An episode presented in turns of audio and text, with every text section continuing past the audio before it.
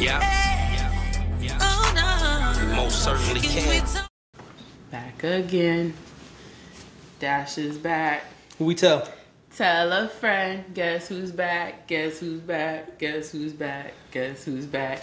And for those of you who didn't know, I was sick, and that's why we did not have an episode two weeks ago. Yep. But I'm better now. A little, We can- a we can- little itsy bitsy cough, you know, just in case it comes out while we're doing this. I just give it a little heads up, you know. Sometimes you got that post nasal drip,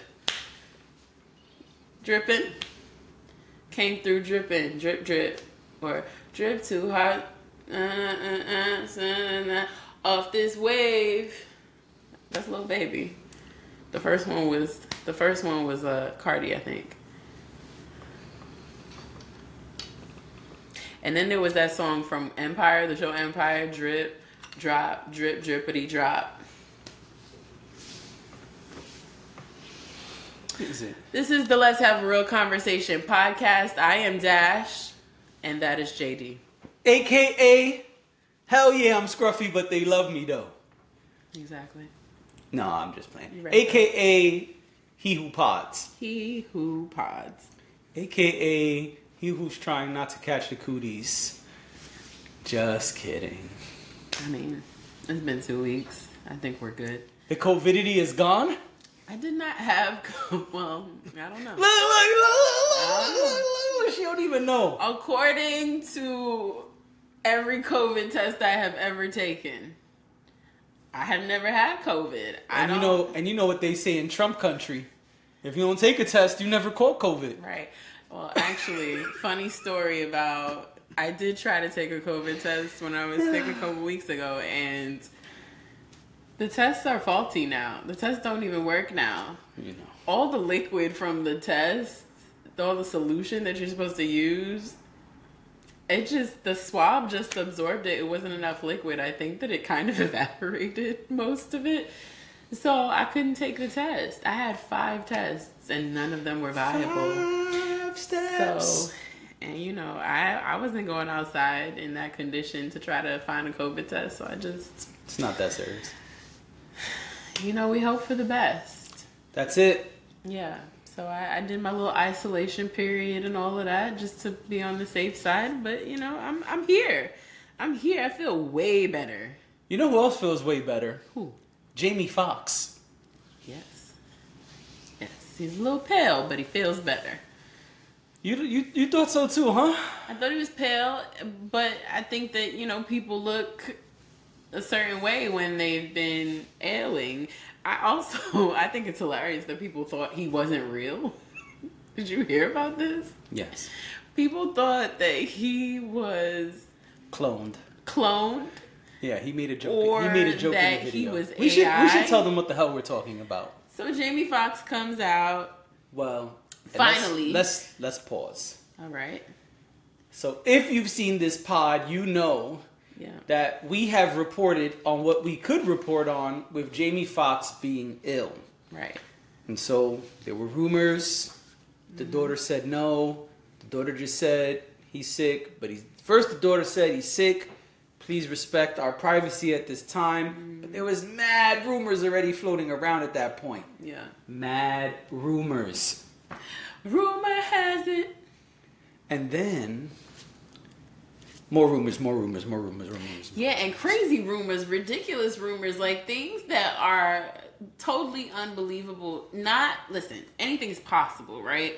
But some of the stuff they were saying was like, oh, he went blind. He had COVID and went blind. Like people were saying all kinds of like the the like the craziest possible things that could happen are all of the things that people said happened to Jamie Foxx. Yes. And then the daughter came back and said, "Hey, hey, you know, it's really mad. It's really wild that y'all out here wilding. My dad's been home. He's fine. He ain't even in the hospital. So stop." Right. And we have a new show coming out, and we was like, "Ah, "It's a little weird, little sketchy. It's a little But. You know, it's fine. It's fine. A Everything is a little listen, weird. everything is a rollout. A weird. Okay. And props to Ice on the Joe Budden podcast. That's his line, and we we tend to agree with that. Everything is a listen. I think that everything is. It's the same way we say everything is content. I think that sometimes you stumble upon things that you can benefit from, and I think when it's yours, being opportunistic is not the worst thing in the world, right? I think it's different when you take someone else's misfortune and you try to capitalize on it or monetize it in some way. I think that that makes it nasty. I think when you're doing it on your own uh, and of your own stuff, it's a little weird and it's a little sketchy, but honestly, if it, it's yours to to do what you want with, and if that's the way they decided to parlay him being sick and you know kind of use it to their advantage, and I know I'm saying something a little different from what I was saying before, because before I was just like, I don't get it, like I really don't get it. But the more I think about it, it's like I would rather exploit myself or I would rather Jamie Foxx exploit and exploit maybe is not the right word, but I would rather use my own misfortune for my own benefit than to have other people use it if it's going to be used in that way. So if if they were able to find a way to to use it to their advantage, I guess then it is what it is. It's weird, but hey, people have done worse things. That's true. and so finally, we he- we have heard from Jamie Foxx. I don't Yeah. know what my mouth was trying to say right there. It was, you her, her, her, I don't know. But finally, we have heard from Jamie Foxx. Jamie Foxx put out a video, and uh, you know he addressed the rumors. Yeah. He addressed. he addressed his butterfingers. Just kidding. Uh, so he addressed the rumors. He addressed the things that happened in the public. He gave a lot of props to his family and his team. Right.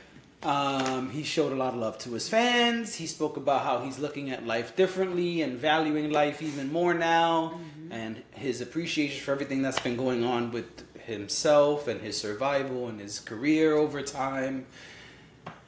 And he said that he wanted to wait until he was well enough to appear on camera himself in good health so we could remember him in good ways because that's the legacy he wants to leave behind, mm-hmm. not one of him full of tubes and things of that nature.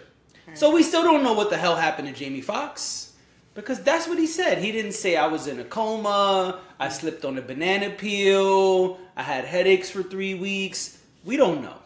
And truly, it's not our business. No. If we're being honest, whatever happened to Jamie Foxx, that's Jamie Foxx's business. Also, No, they can't hear you. Sorry. Sorry. also, I lost my train. It's Jamie Foxx's business. Whatever happened to Jamie Foxx? Right, and also like creating all of these eh, fabrications of like these ideas, these ridiculous ideas that it's not him or like when you get sick, sometimes you get pale. That's a thing. Even all right.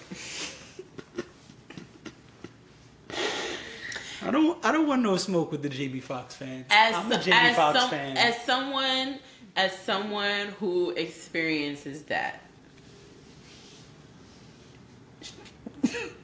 don't even go there as someone who I, experiences I was about to ask, experience what? I am someone who even it don't it don't matter what it is. Like I could get sick. I could just it could just be a long winter, whatever it is. I get pale. I I'm not gonna get into all the reasons why it happens because it's nobody's business. We could talk about that off pod, but I am someone who I lose my color uh, pretty easily when it comes to different types of things that may happen to my body. So or just even just environmentally you're not out in the sun in the wintertime when you live in a place like new york city right? Like you may be outside but you're not getting a whole lot of sun. So i get pale. So i can understand and yes he looked a very different complexion than the one we're used to I get that, but that happens when people are sick. We also don't know what the illness is or what the accident was or whatever it is. We don't know. Um, and it could be something that is ongoing and he's still experiencing right now. So I, I, I think we just take it for what it is. Like we're either gonna we either we're either accepting that we don't know what's going on or what went on or we're not I was saying either we're going to accept that we don't know what happened or we're going to want to know what happened. Like we can't really have it both ways. We're not getting it both ways. We're getting what we get and that's it. So then it can't turn into oh he's been cloned. First of all, that's not how cloning works. Second of all, oh it's AI.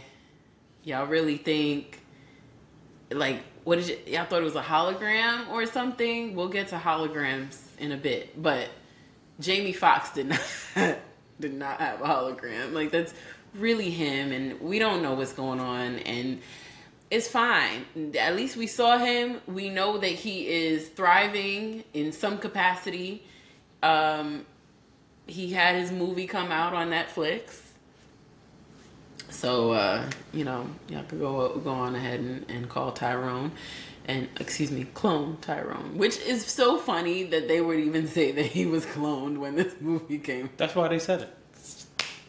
That's why they said it. People on the internet are crazy. But yeah, I don't I I know I'm belaboring the point, but but I just feel like it is what it is. Um, if we're if if we're just gonna ride for him and be like, okay, you know, great that he's doing better, and we're happy to see him in good shape or better shape than he was, then that's got to be that. I'm not saying I'm not curious about what's going on or what was going on. I'm absolutely curious. I am curious by nature, so I am baffled that we really don't know what has happened to this man. But it is what it is, and that's that. I like that we don't know what happened. I don't like the way things played out. We've discussed that here before, mm-hmm. but I like that we finally have a word from him. I do have lots of questions. Again, we we probably not gonna get no answers, right. and it's really not our business. Yeah. But it's also a little weird that he's like kind of white all of a sudden. He's he's really significantly lighter. Yes. That's a little weird. And I'm not even saying like jaundiced. I'm not saying any of that, like he did something to himself or whatever. I'm just, it's noticeable, is what I'm saying. And my follow up to that is, I hope he's truly okay and not just, I'm gonna prop myself up in front of the camera. Right. Because Agreed. it's been a minute and because the movie came out and Netflix said I had to do promo because I already signed on to do promo. Because he definitely mentioned the movie in his video as well. Yeah. So I hope that Jamie Foxx is okay. I hope whatever his road to recovery is that he continues on it and I hope that we continue to see him doing better and better and getting back to his quote unquote old self. My thinking is that whatever whatever it is, it's still happening. It's not over. Well, that's what I'm saying. Yeah. That's no, I agree with you. I think whatever it is, it's I would argue that it's probably an illness and it probably wasn't whatever happened was either something uh, uh, as a result to illness or something that um, caused a chronic condition or something that he has maybe been dealing with and maybe it exacerbated at some point and it put him in the hospital. But this doesn't seem like yeah, from the looks of things, it looks like he is still dealing with whatever he is dealing with. So that is that that that's that, and you know, it is what it is. Now, if we want to talk about, uh, you know, someone who did use a hologram, Who used the hologram? your favorite person in the entire world.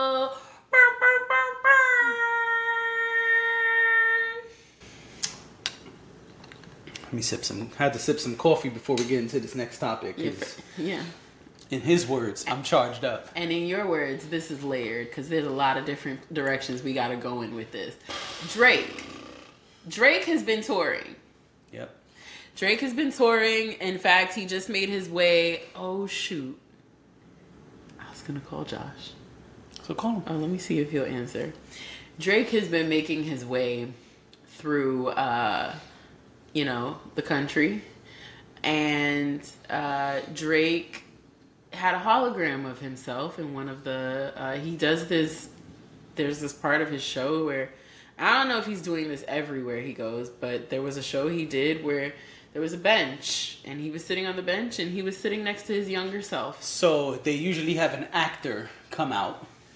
I I already heard about this from another person's firsthand experience, and there's usually an actor who comes out and plays younger Drake, and then he sits beside himself, quote unquote. The reason it was brought up recently is because at one of the shows last week in New York, instead of speaking to his younger self, he brought his mom out, Yeah, so he brought his and mom. his mom sat on the couch. Yeah. So there's no hologram. It's an actual person. Yes, but you know, let's let's see what you Let's see. Let's see. let's go to our our you know our See- Drake correspondent. Let's see if he'll answer. This is about to be funny as hell. You know, Hello. Josh, Hey, what's up? you busy? No. What's up? Okay, you're on the Let's Have a Real Conversation podcast right now. Um, He said, "Oh, here's the thing, right? So we didn't see Drake, but you saw Drake. Yeah, I did. So so we wanted a first-hand account of how it went. Um, I think I think overall it was a good show. Um, but I mean, I do have to give the boy a little bit of criticism. Okay. Um, I think that um, I think most rappers aren't the best performers. Like, I don't think when you go see a rapper, you can ex- expect a performance like Beyonce. That's fair. But uh, what I've noticed over several Drake concerts is that he just comes out, he kind of hops on one leg, hoping that he doesn't tear his ACL again, and he gets everybody to rap along the lyrics that he forgot to his, to his oh own song. shit." See now I don't I hate that. I don't I don't like any I don't care if you're a rapper, a singer, whoever. I don't care if you're white, you're black, you're Indian, whatever. I do not like that D- sing my music, rap my music for me. I hate that. Right, I, I I agree because I saw I saw Childish Gambino back in the um, when he released his album because of the internet, and he did a hell of a performance. You know, he was Yeah, he's whole he's a performer. Yeah, he's he's absolutely a performer. Yeah. Drake, eh, like it was a whole bunch of memes and stuff going on in the show, but it was really a lot of like sing my own stuff, and then also I kind of have a little bit of an issue when he's like, "Yo, I'm gonna take you guys way back," and then he plays Marvin's Room. He does that everywhere. Like that's that's kind of wild because I'm like I thought he was gonna gonna go back to like the mixtape days, like, Right. Right. like back then, but he didn't. like even even to so far gone. I'll even take that, but he didn't. So He did that at Dreamville too. Yeah. He loves Marvin's Room, but I I said that to you too. I said he he's obsessed with Marvin's Room. It's like uh, Usher and Daddy's Home. I don't. I don't like, Well, you know he had to pay that chick. She she sued him. So Yeah. listen, after I had to pay you, I'm performing it every time I get on stage. I, I guess that makes sense, but he like he will not let Marvin's Room go, and I I love Marvin's Room. Don't get me wrong. I just feel like he he makes sure. Well, that's why. yeah. Okay. yeah, yeah. And um, what was the other thing? And also like the set list. I mean, personally, um, I think I think Drake can get away with the set list he has and also doing the stuff he has because you know with his discography with the amount of like singles and number ones he has people are still gonna love it like i mean i still love the songs that he played but I would love something like a B sides show from Drake. Same thing from what Hov did. I when he agree. did his B side concert because that's when I'm really gonna get all of the stuff that I actually like from Drake. Right. Like I'm I talking. think that would be dope. I'm talking so far gone music. I'm talking all of his uh, Dedication. time and location uh, songs. Like Oh, I'm talking like you know, those are the stuff favorite. that Yeah. Yeah. I don't need it, I, like I don't need all of the the poppy number one stuff. I need like some good good Drake songs. Yeah. I, I Even though we made it. Remember, we're- you- do you remember we, we made it from uh, Soulja Yeah. Boy? Yeah. That's Yeah. Like that's a popping Drake song. Yeah. A lot of that stuff was popping, but like he played a lot of um he played like a couple of CLB songs. He played like three songs from Honest, Honestly Nevermind, which I still haven't listened to the album. Um which that was supposed to be his dance album. Yeah. Yep. And um yeah, I mean oh and also one more thing is uh I think Search and Rescue is a horrible song. It's the song that they play on the radio right now, and um, a lot of people like that song. I was really surprised, but it had the it had the show popping. So Okay. Well, you know, people, if you listening to the radio, I feel like, you know, when you go to the concert, it's kind of hard not to get on that bandwagon. So I don't even know what song that is. I'm going to be honest. uh, I have no idea. But it's the one where he's like, uh, "Take me out the trap, take me out the uh, please come and rescue me." Like he's basically crooning over like. I got to listen to Please take me out the club, take me out the streets. You know, I want, Of you, I want you to, you know, I want you to wife me. Like that's basically what he said. Oh, Okay. oh, he's, oh, okay. All right. I'm going to have to start playing that for the boys. Search and rescue. Take me out the streets. How about um? How about you're a fool. Um, how about um the stuff with Twenty One? Because I heard it's Drake, then Twenty One comes out, and then they kind of do some songs together. Yeah, that's exactly how the format was. So like he did a bunch of his songs, and he did some of the solo songs off of uh, Her Loss. Okay. And then and then it was 21. 21 did a lot of his like notable songs. Um, Uh-huh. Which there was a couple I didn't know, but like I like 21. Like I've I've always liked 21. Mm-hmm. Um, and I thought like what he was doing was pretty dope. And then yeah, then they came back out and it was like um it was the both of them. They they both did their joint songs that they've done over the course of how many years. Um, Uh. Except for I think that one song I I forgot. There was there was one song that he that they both did a while. I think it was probably their first joint. Um, I don't think they did that, but you know they did the uh, they did a few of the Her Loss songs. But I actually wanted more of that because there's a lot of Her Loss music that I actually really like. That's both Twenty One and Drake, and they didn't really do too much. I think the the ones that they did that I really like was Spin About You. Um, damn, I don't even remember some of the other ones that were joint, but I think they did Spin About You and some of the other ones on, like um, oh, like Knife Talk, but I was on Certified Lover, Boy, Mhm. so they didn't really do that many Her Loss songs. It was really weird.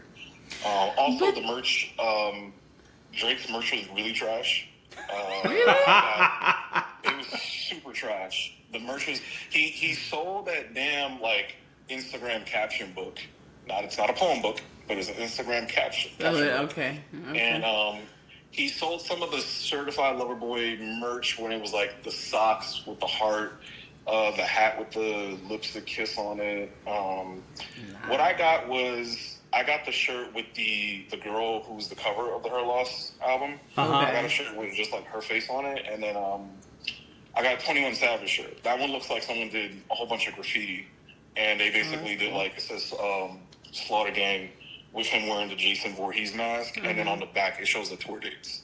Oh, So I okay. felt like Okay, I like- I- I like real tour merch. Like I want I want the t-shirt with the tour dates on it. I like that. Right. I'm I'm I'm into that. I, I don't want anything special. Like I don't want Kanye style merch. Right. At and the that's the tour. thing. uh, Honestly, the like Unk and them, like Pookie and them, who was selling all the merch outside the uh, the, the, the stadium, they Uh-huh. actually had better merch. That's I, was, sad. I even bought a hoodie off of them. I believe So, that.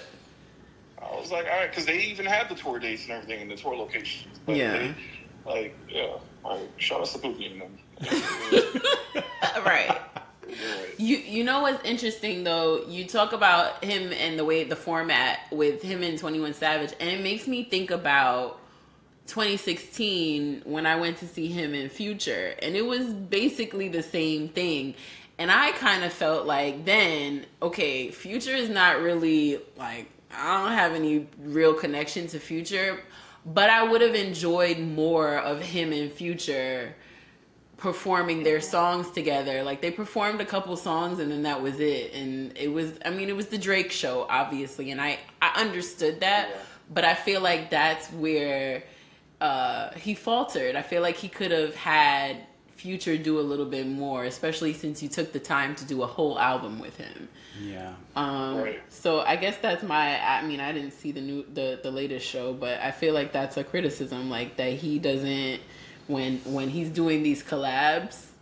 It's like Mhm. okay, you could you could come out for a little bit, but But that was that was kind of the feeling on her loss anyway. They're most of the songs are Drake. him, yeah, that's Even true. the ones with 21 on them, they're not 21 dominated or equally distributed. yeah, yeah, no, Yeah. you're right, you're right. That's that's honestly, yeah, that, that, that's a, that's a fact because I think there was only like a couple songs where you could tell like, okay, the, like he's getting in 21's pocket. Yeah. Like he's actually like he's rapping with 21 Mhm. on 21's terms, and I think like that one in particular, I think it was like um, Broke Boys. Broke Boys is like a 21 fe- featuring a Drake song, and Right. I mean, Knife Talk isn't on her loss, but Knife Talk is a 21 song, absolutely.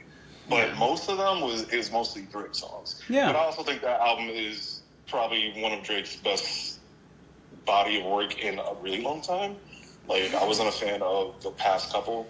Again, I still haven't listened to Honestly Nevermind and Certified Lover Boy. There's a couple of songs that I Only the timestamps. But but Joshua, honestly, never mind. You don't need to. I'm Yeah. just I'm just heads up. you did there. You see what I did? You see what I did? I, I, saw, I saw what you did there. Yeah. Mm-hmm. No, but seriously, I don't. I don't think you missed anything. I don't think you did. No, I don't. I don't think I did too. He was trying to get the crowd popping, but that was actually probably one of the most quietest moments. Well, you know what too? So when that happens, when he when he plays the honestly never mind songs, Mhm. he's kind of taking a break. So he knows that that kind of. Like he starts taking a break. Like he. What like what he does, he walks over to the DJ area and he's acting like he's somewhat of being the DJ. But then you know he gets his water, he takes some shots, uh, he like he talks to some people, and then he goes back out. Like he goes back out to perform. Um, actually, no, I think Jimmy Jimmy Cooks is on the Honestly Nevermind um, album, but I think he does that with Twenty One. Uh, but yeah, he, he takes basically a break for like three songs, which is about 12 minutes, 10, 12 minutes. Yeah, I could see that. I could see why he would do that. That makes sense. It's smart. You Well, know, right, little, little interlude for him. right, and I think it's I think it's smart when they, excuse me, when they incorporate their music, like their the the music that they're not going to perform. I think it's really smart when they incorporate it in those little. I think Beyonce's been doing the same thing because I've I've been watching her entire concert on on TikTok. Mhm. And even when um when I saw Usher at Roots, that was one thing that he did. There were songs that he didn't perform, but he did his own little intermission, and that was the time when he played songs that I think I think those were carefully because he even showed the track list uh, for Roots afterwards, and that was that was planned out to play those specific songs in between. So I think it's a smart thing that artists do. I just Drake. I don't like that shit. I mean, I think it's smart when you have when when you're performing all of the other things that you want to perform, but you don't technically have the time to perform every single song. I think it's okay. I don't think I don't think that's an issue. But you know, I'm a hater, so Yeah. that's fine. yeah, yeah. Well, well, Josh, you know, we appreciate you. You know, No problem. No Being problem. our Drake correspondent. yeah, Yep, I, I was. I- I'm a. I'm a very like. Uh, I have a love hate relationship with Drake. I think. I think he's uh I think he's one of the best to ever do it. But I also think he's made a lot of corny and weird decisions in, in some recent years. But you know, if I could see the boy again, I guess I, I guess I'm going to do it again. So. Yeah. Also, again, I just want to say Pound Town, song of the summer. Yes, yes. We, we, we got we got your uh, we got your comment the other day. Yes, Pound Town is definitely the song of the summer. I'm telling you, Barclays was jumping up for Pound Town. I I Pound believe Town. you. Just love Pound Town. I believe you. Yeah, that's. gonna say that, come on, but, you know. I mean, listen, listen, and apparently she she got into trouble the other week. We'll talk about that, but apparently she went to her high school, and people were concerned that she was going to perform Pound Town for the children. That's not ideal. no, I mean, I want I was confused too because I was like, who the hell booked her? And then I thought about um the principal from Abbott Elementary. I'm like, oh, she had to have done that because there's no way. yeah, There's like, there's just there's no way. But then apparently she was giving money to the kids for haircuts and yeah, for prom. different like that.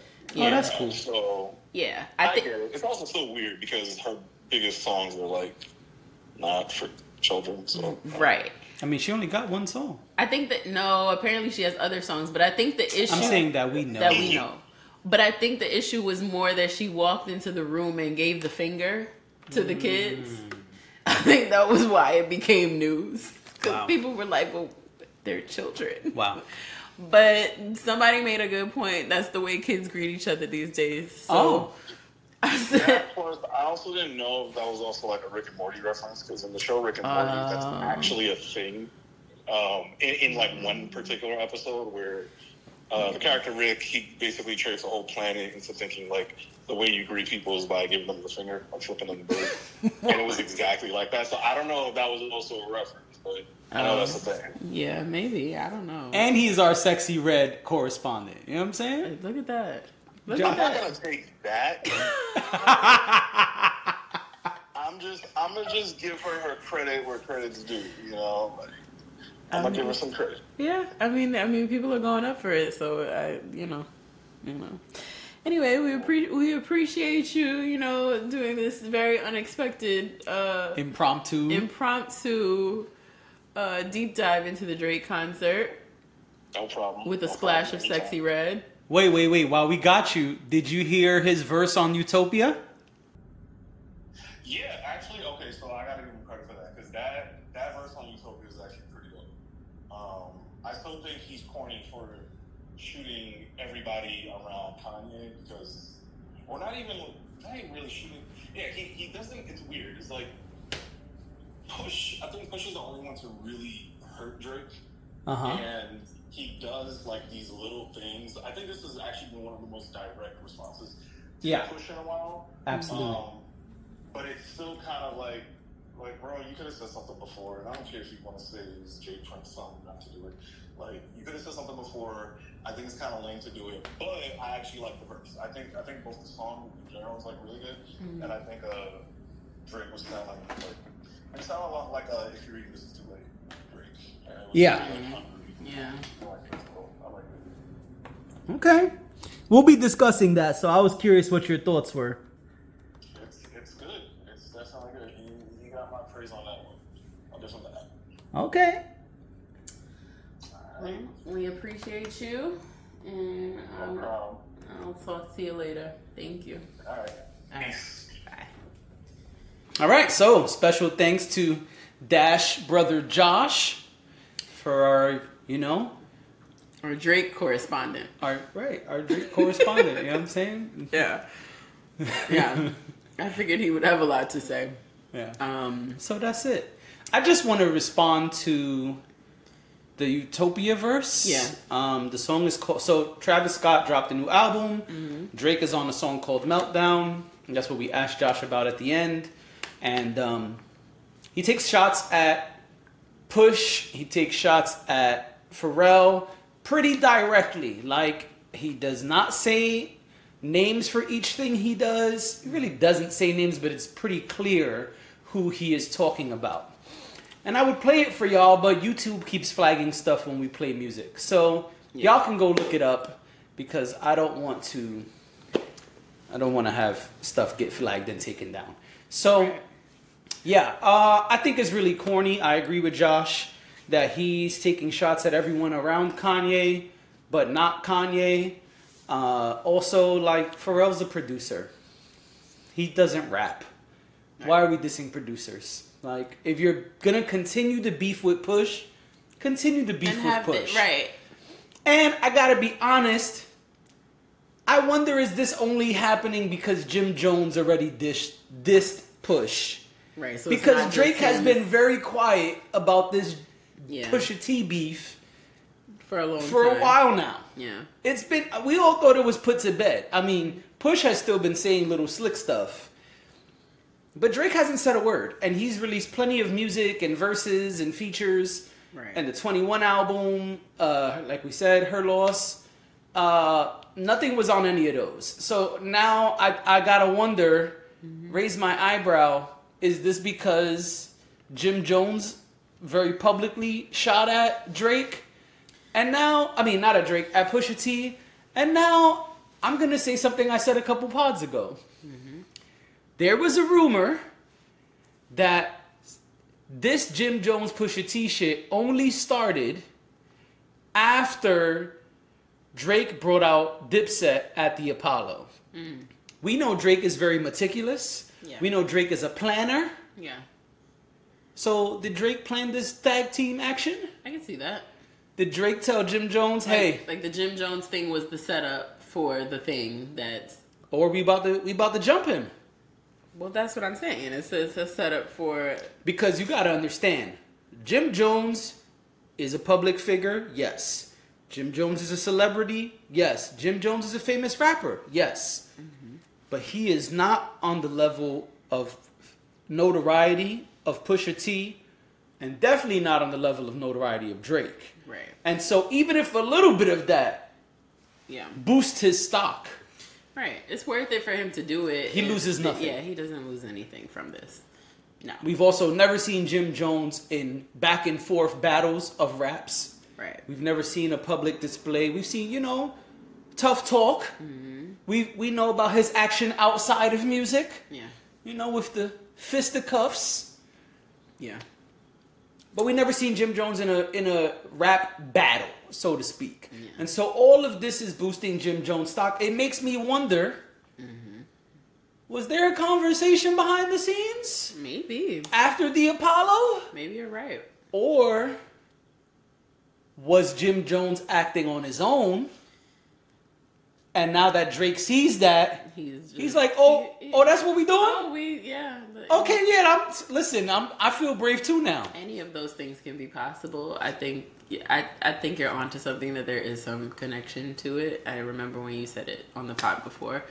I do think that there's a there's there's a strong possibility there's a connection to it because because even though you have like these solo artists that are out and they do whatever and they have their own conflicts with whoever, they're also a little cliquish A lot- especially a when it comes to like Drake and Cole and they're lot- a lot cliquish. A lot they're cliquish. not. They yes, they move on their own because they are solo artists, but There are uh, they have these alliances with other rappers and rap crews and I was I was gonna say there's mob ties, but yes. Ye- sure, yeah. You could little- your little way. Your way is cooler than mine, but Yeah, I wasn't trying to be cool. Just you know, I know. I'm just saying it sounds way better than what I said, but I appreciate that. yeah, I could totally see that being a thing because we know that they do things like that. Like if somebody messes with Cole, and you might hear Drake do a verse about that person, and you know they they do things like this. So it's not unlikely, and um, you know. But did we did we talk about the fact that he he in his show had took a shot at Childish Gambino? We didn't yet, but let me just say this. I want to say publicly because I don't know what's going to happen from here on out. Uh-huh. I want to say publicly two things.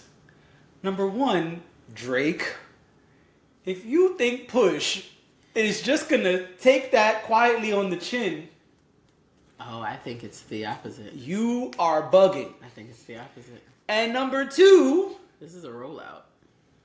what you mean? Drake has an album coming, and Drake knows that if he pokes the bear, the bear will wake up. Well, Push also has an album coming. so it's good for both of them. Sure. I, I think I think like you said, Drake is very strategic and he's very meticulous. I think Drake knows that he is waking the bear. I think he knows that and I think he wants that. And I think Drake knows that nobody gave a fuck about honestly never mind.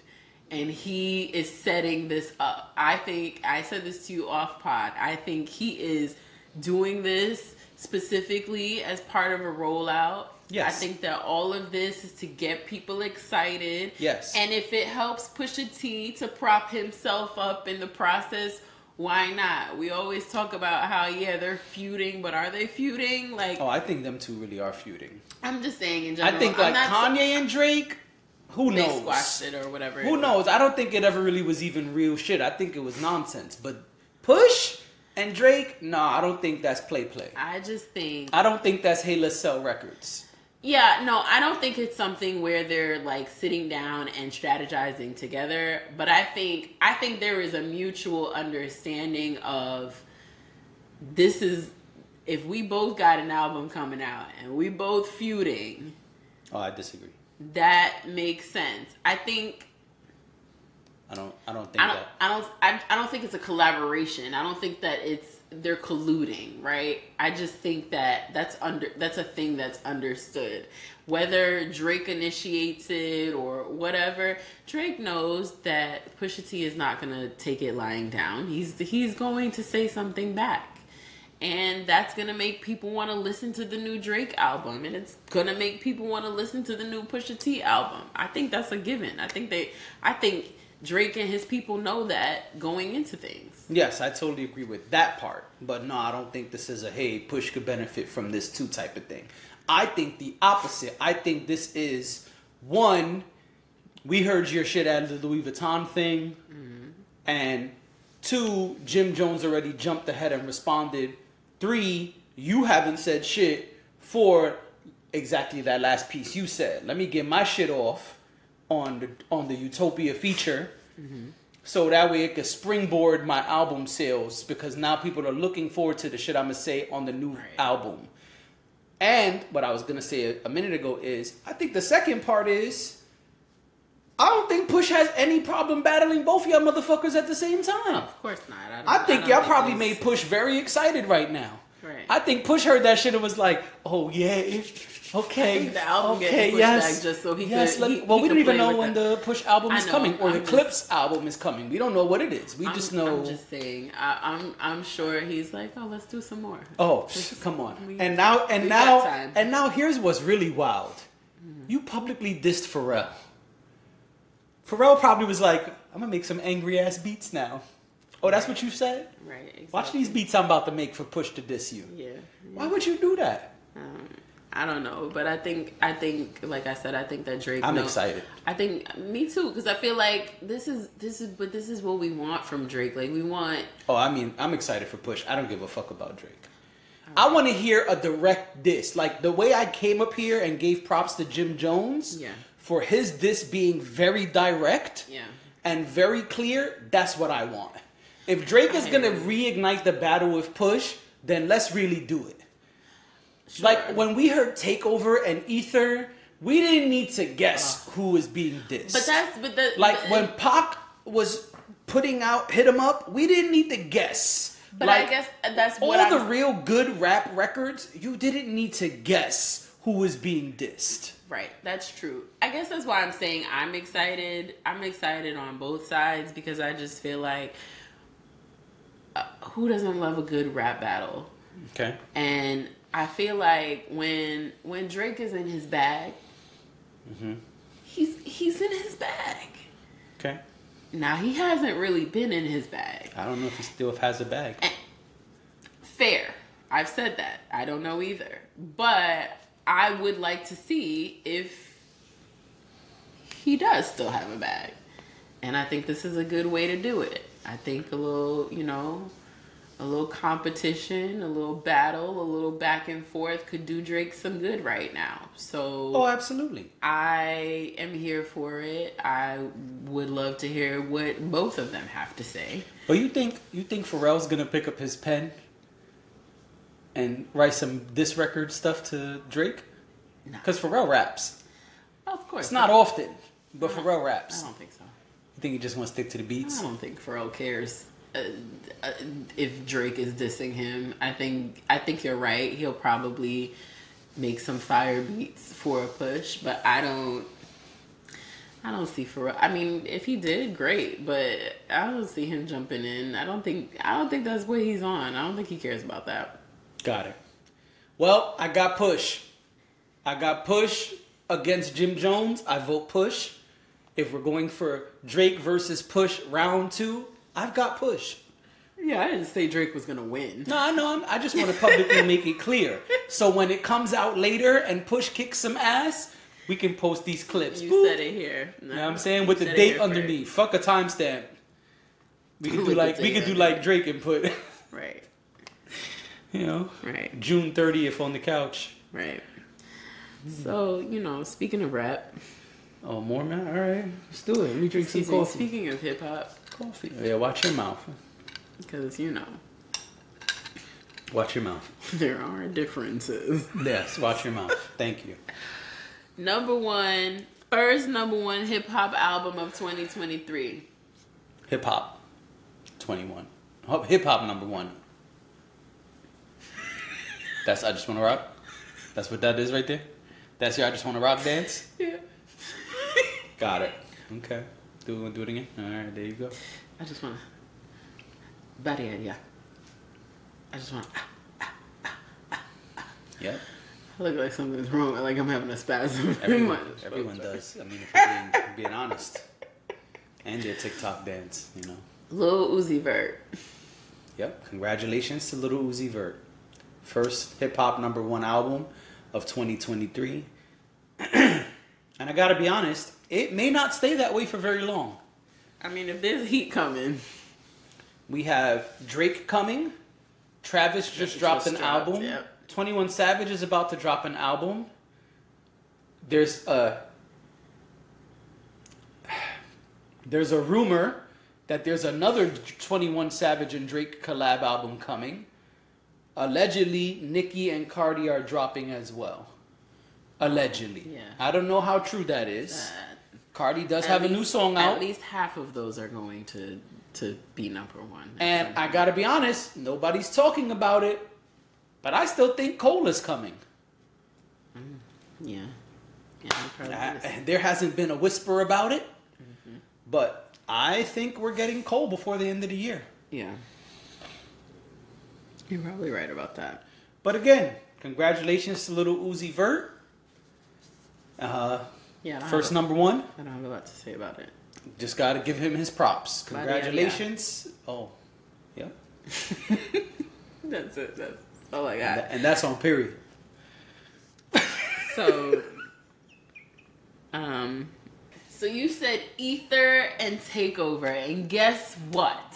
You know, We have to talk about them both today. magic. Magic is in the air. Magic is in the air. Let's start with Nas. The Nas, the new Nas album came out. Magic 2 is what it's called, right? Yep, Magic Two. I listened to it. You listened to it. Thoughts? Of course, I listen to it. It's cool. I don't think I don't think it's the best of the five projects, but I gotta be honest. I don't give a fuck because number one, I'm happy to hear all of this Nas. Agree? Number two, uh, I think Nas is letting people know like um, You still got it. st- fuck still got it. You know what's five albums in two years? I mean, that's pretty badass. I remember when DMX flexed that he had two albums in one year and they both were platinum. Yeah. I don't know if these are platinum. I would assume they are. We could look it up later. But five albums in two years, none of them were like a two pack or just a single. he has released he's- he's really, really five bodies of work in two years. That's amazing. Nas is acting like he's an underground rapper trying to get a record deal. Like he on some shit like, yo, I want everyone to know my name. I like and it. so that way, you know, some big label could sign me. That's the kind of output, he's he's no. That's the type of work. Yeah, he's just ODing. Is my point. Uh, yeah. And and I, I for it's one, great, love it. I think that this is amazing that someone at this part of their career can do this. Right. I think it's amazing that these two gentlemen have continued to link up and create dope bodies of work. I also think he is operating at a high level of everything Yeah. energy, um, creating. Mm-hmm. Uh, he's just making a lot of fucking moves. And he, I think he's making it very clear that today, him and his peers are very far away. Right. I mean, Because if you want to look at who is in Nas' peer group, there ain't a lot of them putting out albums. no, they're not. They're not. And there ain't a lot of them putting out hot albums. No. And there ain't a lot of them being consistent. And there ain't a lot of them making super hot fire. But Nas In is, fact- Nas is killing it. Nas is doing his thing. Yes. In fact, I would argue that none of his peers are doing most of that shit. I was waiting for you to say that. Because who's Nas' peers? I mean, Hov, obviously. We ain't heard a Hov album in forever. 444 was the last project we got from Hov. That was years ago. The Carter album does not count. It was Beyonce's album, let's be honest. You, di- you disagree? I don't know. You think they equally? Then never mind. Honestly, never mind. Um, who else? I mean, Biggie's gone. Pac is gone. Uh, Wu Tang. I mean, they're more collective. In when they all came out, anyway, like in 94, 96. Yeah. It was not one member. Today we might see more of the individuality Mm-hmm. of like, oh, Ghostface is doing this, or Raekwon is doing that, or Right, yeah. Method Man is doing this, or RZA is doing that, or whoever. Method Man is doing this. Facts. Okay. But With his fine ass. but there's not any music coming from these people as individuals. Like I ain't heard a, a Ghost album in a minute, and I don't think Ghost is interested in that. And there's not a shot at Ghost. I'm just trying to have the peers conversation. I don't think there's anything wrong with having the conversation. They're older, and I don't say that disrespectfully. They're older. Oh, no, it's the fact that they're all in their 50s, Their, lives are different now. Their their they their peak happened a long time ago. So it's I don't I think it's a fair conversation to have. I think it's okay to to talk about how well Nas is doing in terms of continuing his craft and we've heard so many rappers get to a certain point before their 50s and say oh Jay-Z included say oh I'm retiring oh I'm not doing this anymore whatever I'm focusing on other things. That's the Right. famous line. and it's true that they truly they they do focus on other things right Sure. a lot of them when you start to look into them and check in on them you see that they have a lot of things going on that have nothing to do with actually making their own music Yes. and that's totally fine but it is refreshing to have someone who is from that era still making music still making good music i listened to it. I i was like like you said i'm just enjoying having music from nas. I've always been a nas fan.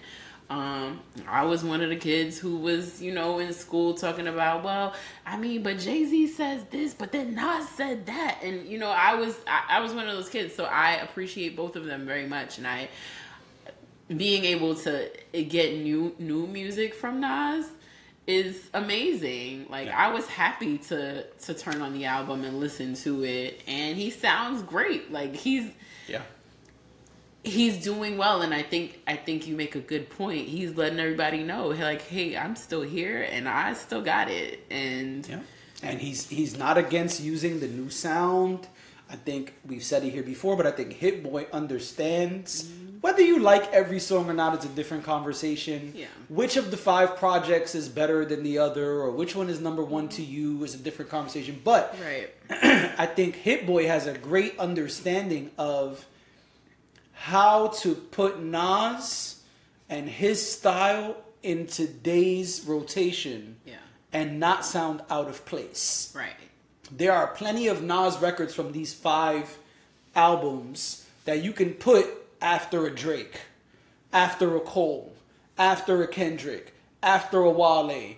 Yeah. uh, after Meek Mills, whoever, all of the people who are current and hot, you can put Nas right in that playlist, and it won't sound like, "Yo, who's this old nigga, man? What's this? Right, right, Yo, get this old shit out of here!" Like, you couldn't put Meek Mills. What's the record everyone loves? Nightmares and Dreams, Dreams and and Nightmares. Nightmares. You couldn't put that and then put If I Ruled the World right after. The young people be like, "What? What? What the How fuck is this? here? Why? Yeah. Why are we listening to this?" Yeah. But there's there's a couple of shoes. You could put some other joints from these five albums up there. right. Yeah. The other thing is, and I'm you know, I'm, I'm dick riding a little bit, but I also think we have to give Nas props for the fact that he don't have to do this shit at this point.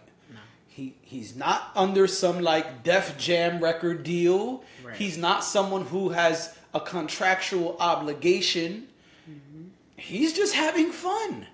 And I think it shows. It doesn't sound like excuse me, it doesn't sound like some other people's music. I'm not gonna say names, but it doesn't sound like some other people's music where it's like, I kind of didn't want to make this album. Right. I didn't really try on this album. Mm-hmm. I'm not really excited about this album. Mm-hmm. No, this sounds like, man, I am having a blast. Yeah. Yeah. And in closing, I want to ask a question, or do you have something else to say? Um. No. Go ahead. Go for it. Very often we hear that on a Nas release date, Jay Z has released something at the same time. Nas album, Jay Z single. Nas album, big Jay Z feature. Nas album, Beyonce and Jay Z collab album. Okay. What happened this time? Do you think it was the reverse this time? Because this time, the Book of Hov exhibit was announced.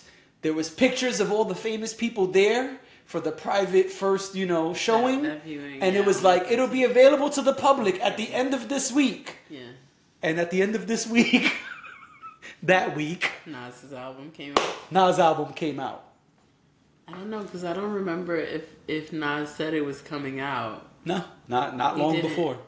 He did. And maybe. and even if he did, you don't think Nas knew about the Book of Hov shit? I mean, I don't know. The Book of Hope. Come the Book of. Hope thing was was very uh, hush. Not for Uh-huh. people of Nas caliber. Well, Nas know a lot of them same people Jay know. of course, I'm not. I'm not. I'm not implying that he doesn't. I'm just. I'm just saying. I know it was very hush. It was something that was done in conjunction with Jay Z's team. So I don't know. I, I truly. I don't. I don't know one way or another. But you make a good point, and it's not out of the realm of possibility. It's mean, not. I'll be honest, it wasn't an original thought. I heard someone somewhere else say it, and I mm-hmm. was like, oh shit. Did Nas pull the okey doke? I mean, I, that Did Nas say, hey, Book of Hov? Yeah, that's cool.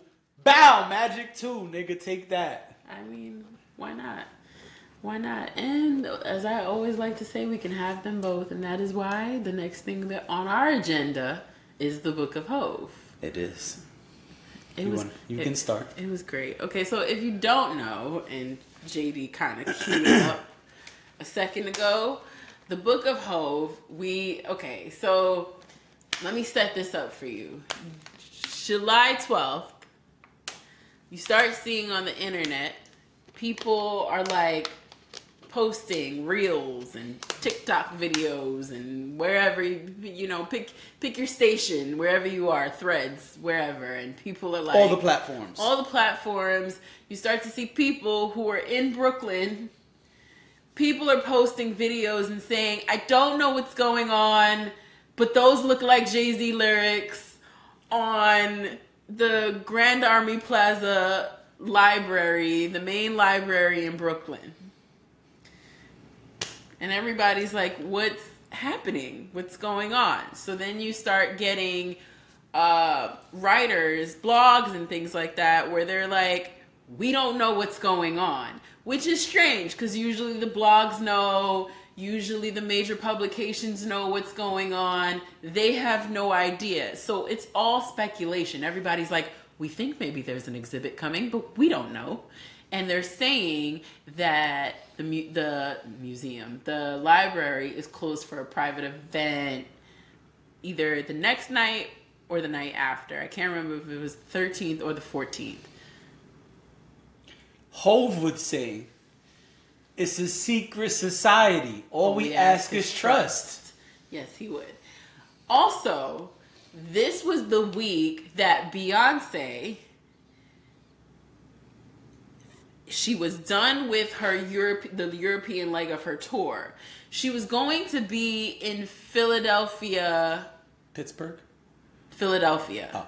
She was going to be in Philly let's say the 11th. I don't remember the exact date. She was going to be in Philly the Around the same time. 11th, right? Or the 10th, something like that. But then when you looked at her tour schedule, she had no she had no date in between until I think the 15th. Right? So then it's like, well, Beyonce just got to the States. What's going on here? And didn't she cancel the Philly show? No, it wasn't. She canceled Pittsburgh, Ah, there you go. which is a whole big mess that, you know. That's not our, not for this pod. No, I'll talk about it on Hardly. But um she she did cancel Pittsburgh that and I think I don't think Pittsburgh and Philly were happening around the same time because they're technically not in the same region. But um they're in the same state. But so I'm like cuz now I'm digging. So this is as- something as, I know. As was the rest of the internet. So I'm like, Beyonce doesn't have any shows this this entire week. Like, not until the weekend is she is she doing another show. That's odd. That's odd. What's going on here? So it turns out, as suspect as expected or suspected, excuse me, Both are right. there's this exhibit. Called the Book of Hov. By the time they finished, we see that the entire front panels of the library is covered in Hov lyrics. We're talking Dirt Off Your Shoulders.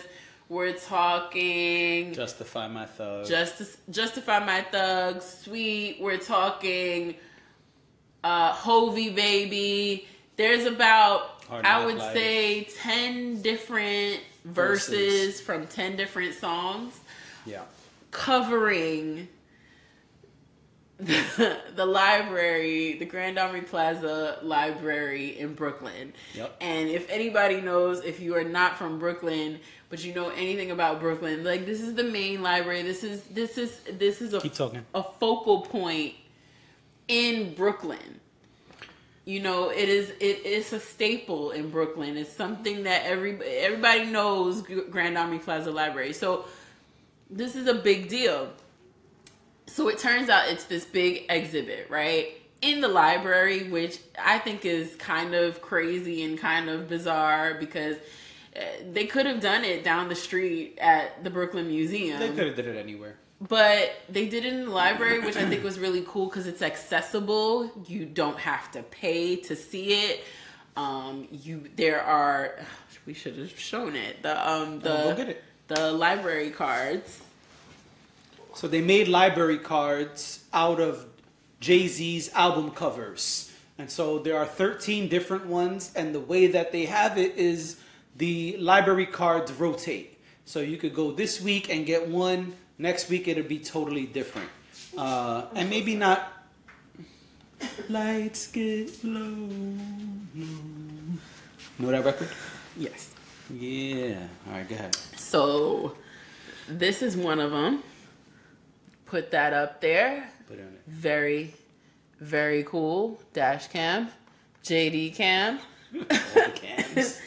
Uh, so this is the Black Album library card, but very cool that you can get these. They say that you can collect them all.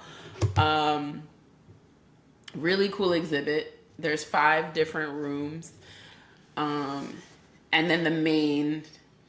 The, the the central part of the library is, is also covered in a bunch of different types of memorabilia and all kinds of things. So it's a huge exhibit.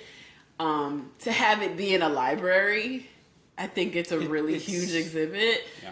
Um, I I loved it. I felt so proud to you know be from Brooklyn and and and feel like I felt like I was really a part of of something, you know, and and I thought it was amazing. I would recommend everybody go take your kids, take your moms and your dads and your aunties and whoever. It's good for the whole family. I think it's really. I mean, I feel like.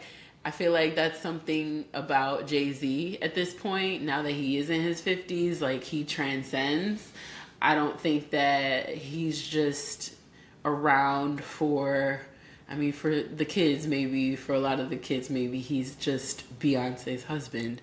But I think at the same time, he still, he still transcends. And I think uh, there are a lot of generations, and we saw that at the at I keep calling it a museum The At- exhibit. At, the exhibit we saw that that there were people of all ages and I think that's amazing that you could touch so many different generations of people and I thought it was great they've got uh uh, all kinds. They had like a replica of the original Barclay Center. I guess that's what it was supposed to look like.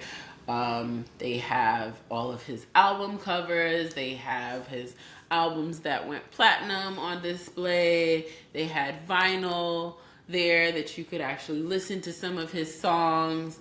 I mean, videos, things. Uh, they have a room where it's just things that Jay Z has said um, which was really cool. So yeah, I mean, I was I was pleasantly, I don't want to say surprised, but I I was I, I thought it was a great experience, and if there weren't so many people, I think I would have wanted to linger longer, you know, and just was- take it it, was all packed. in. Yeah, yeah. Okay. Yeah, I mean, not much more to say. Um, I will say it's a big moment not only for Jay Z and his fans, but for the culture, um, for hip hop, uh, for us to be recognized in this way, Yeah. honored in this way. I know it's not a hip hop exhibit, um, but this is someone who is in the forefront of our culture. This is someone who does a lot of stuff today behind the scenes in our culture. Um, and literally, he's on display. And so, this is a big moment for hip hop, a big moment for Brooklyn, a big moment for New York, uh, obviously, a big moment for Hov and his fans.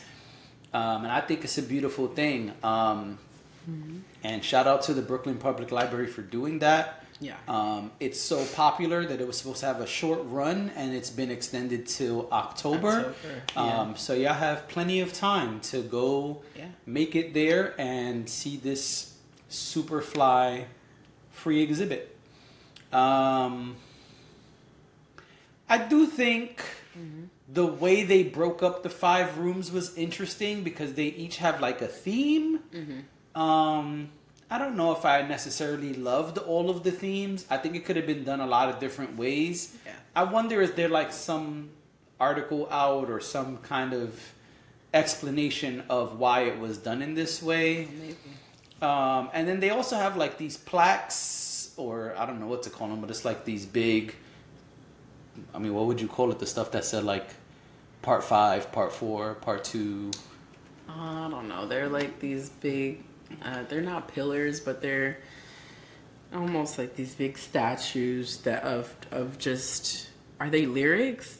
No, they No. weren't. I, at first, And I thought they were was about to lyrics. They're descriptions of like I guess eras of his life. Yes, like before you walk into each section career. of his career. Yeah, before you walk into each section, there's like a pillar or whatever. I don't know what you want to call it, but it has like this description of like what you're about to see in that room or that area.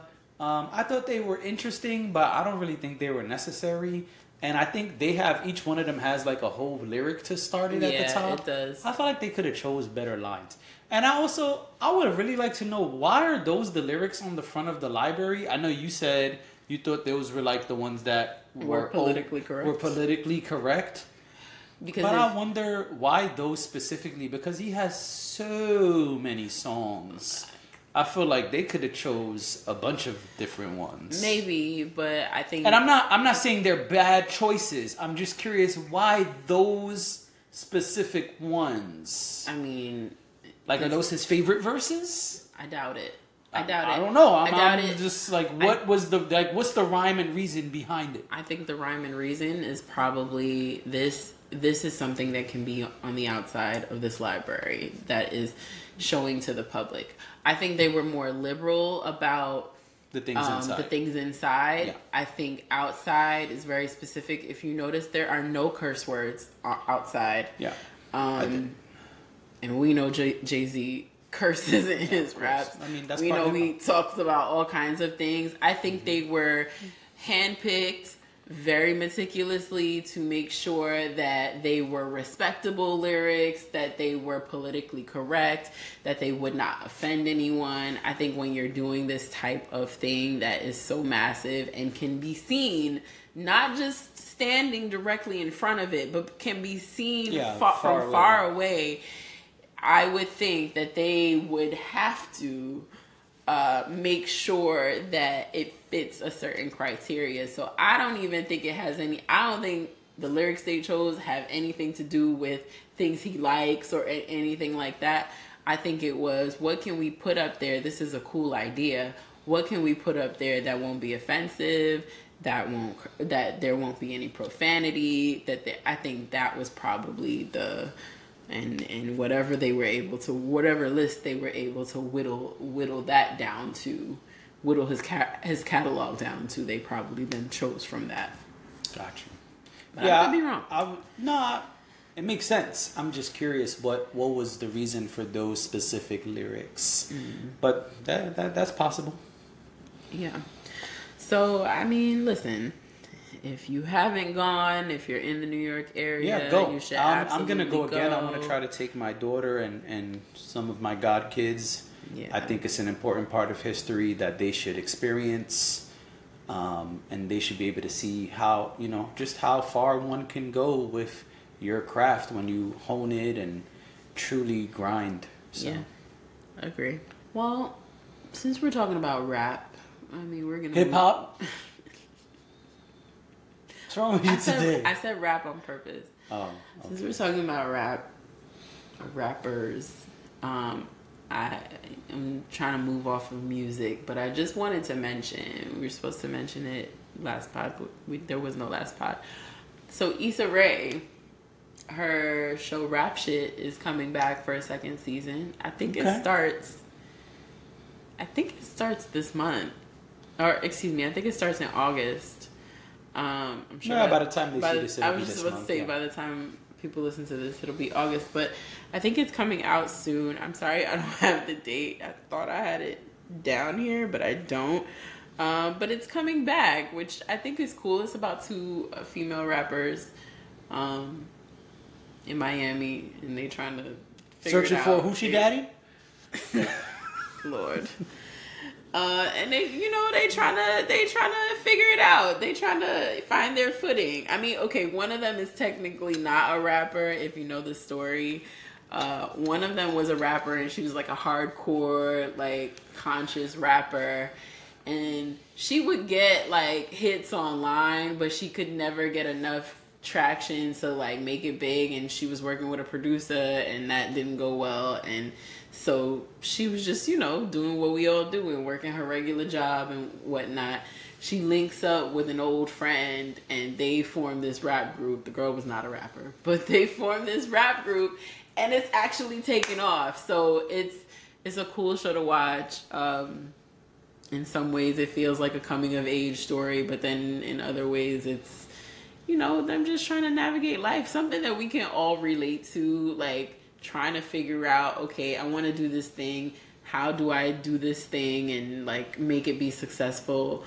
And also living in the this internet, this time of the internet, and watching them like get on live and like talk to people because they said something wrong in public and now they got to defend it and all that you know it's it's it's it's cool it's an interesting show um, i enjoyed season one so i wanted to mention it because uh, you know Issa Rae be out here doing her thing She does. um, and then I thought that that would be a good segue into the new movie Issa Rae is in.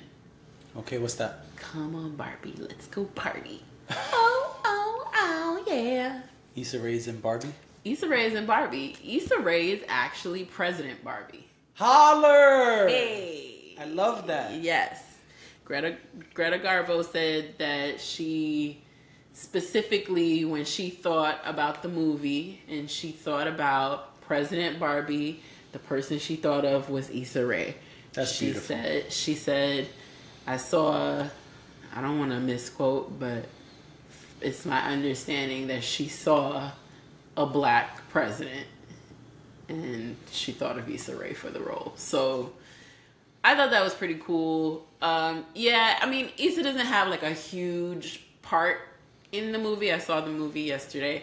She doesn't have the biggest part, but she also doesn't have the smallest role. Because I heard somebody describe it as, oh, she has two lines. That's not true either.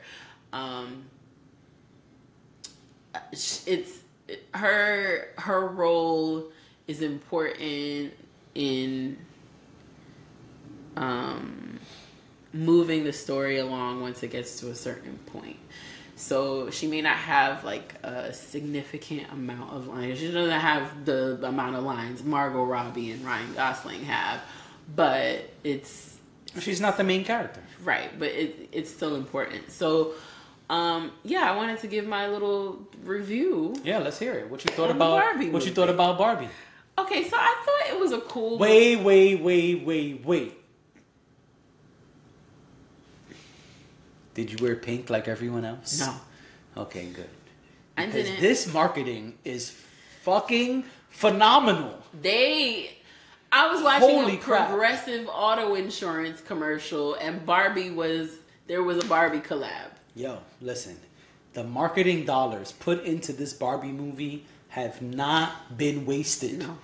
Everyone and anyone is interested in this movie. Yeah. That's number one. And number 2 everyone and anyone feels obligated to wear pink. It is Right. crazy. I was speaking to someone earlier. I ain't gonna put no names out there, but I was hanging out with one of my peoples, and I was like, "Oh yeah, what time you and your wife going to see Barbie?" You said you going today. He said, "Actually, we might have to go next week. Well, we're gonna go next week, but I don't know what time or what day. It really depends, cause, uh, yeah, I don't know." And I'm like, "What's up, man? You need to borrow five dollars or something? Like, now you need to borrow. you need popcorn money? What's up, my guy?" He said, "Nah, she ain't got nothing to wear." I said, "Are you talking about pink? Do you mean she doesn't have anything pink?" He said, "Yeah, you know, everybody wants to wear pink." And he shrugged. I, mean, said, "Wow, look at that. Yeah. Who thought it would come so close to home that my close, one of my closest of friends, his wife felt obligated to wear Barbie. Yo, the way this shit is going, and I know this is your movie review, and No, then I'm gonna shut up. But the way this is happening, Uh-huh.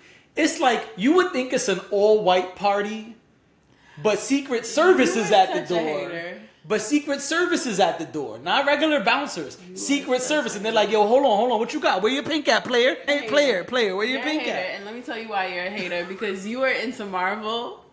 Okay, But you don't have to wear a Marvel shirt you to see Marvel. You don't have to wear a Marvel. When you go to Marvel, No, you no, can no. wear whatever no, no, no. you want. No, no, no. Let's not act like people who go to Marvel don't go in full costume and all kinds of things like that. Yes. That is a real thing. Yeah, but nobody feels just- obligated to do that. I don't that. think that it's that People get excited, like if Spider Man comes out, you're like, oh shit! But Right, my Spider Man shirt is it under here? thing. Is it under the But that's the thing. Is it back there? Where's I my don't think Spider Man people shirt? feel obligated. I think that it's the same. Oh, I disagree. I think it's the same excitement. I think that She pe- said she couldn't go because she don't have pink. Uh, but I think it's the same excitement. I think And pe- I heard mad people like in passing Like, girl, I you think- better wear pink. I think you know you got to wear I think people are making an experience out of it. It's kind of like when people were excited about Black Panther, and yes, that is Marvel. But the reason I bring that specifically up It's a- it's a is good- it's a because good analogy. because there were people who didn't don't care anything about Marvel who went to see Black Suited and Panther, booted. and yes, got dressed to the nines i- i- to go and see I had a blazer on the second time I saw it. see I had a blazer. Back then I had a fro. I made sure I picked my shit out real good. right. Yeah, I even called an assistant. Assistants, can you help me here? Doc? Sometimes I don't get the back real good. Right. You know, it gets curly back here. They was like, "We got you, The player. We got you." The kitchen, you Yeah. know, the kitchen. You know what I'm saying? They made sure my kitchen was straight. you know what I'm saying? Hooked me up. But this Anyway. this is what I'm saying. I think that it's just excitement over the movie. I think it's something for people to look forward to. I think it's something for people to do together. Yeah. Um so I don't think it's out of obligation. I don't think I don't think it's that. I just think it's oh, it's Barbie. It's a it- it's a fun thing to wear pink and yes, have they have they completely gone into our brains to make sure we we That's think about saying. our outfits and we do this That's and we all I'm that. saying. What I did, I did not wear pink. I wore uh I wore a workout set Okay.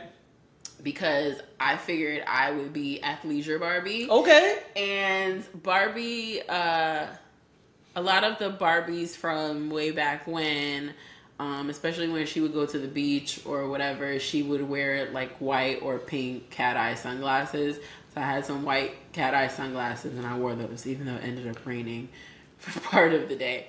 But but yeah, I did that, and you know, and then the the I went with um, it was my niece's birthday, so we went. Shout out your niece, even though she shouldn't be watching this. Shouldn't be watching this, but you know, happy birthday to Gabby, and they.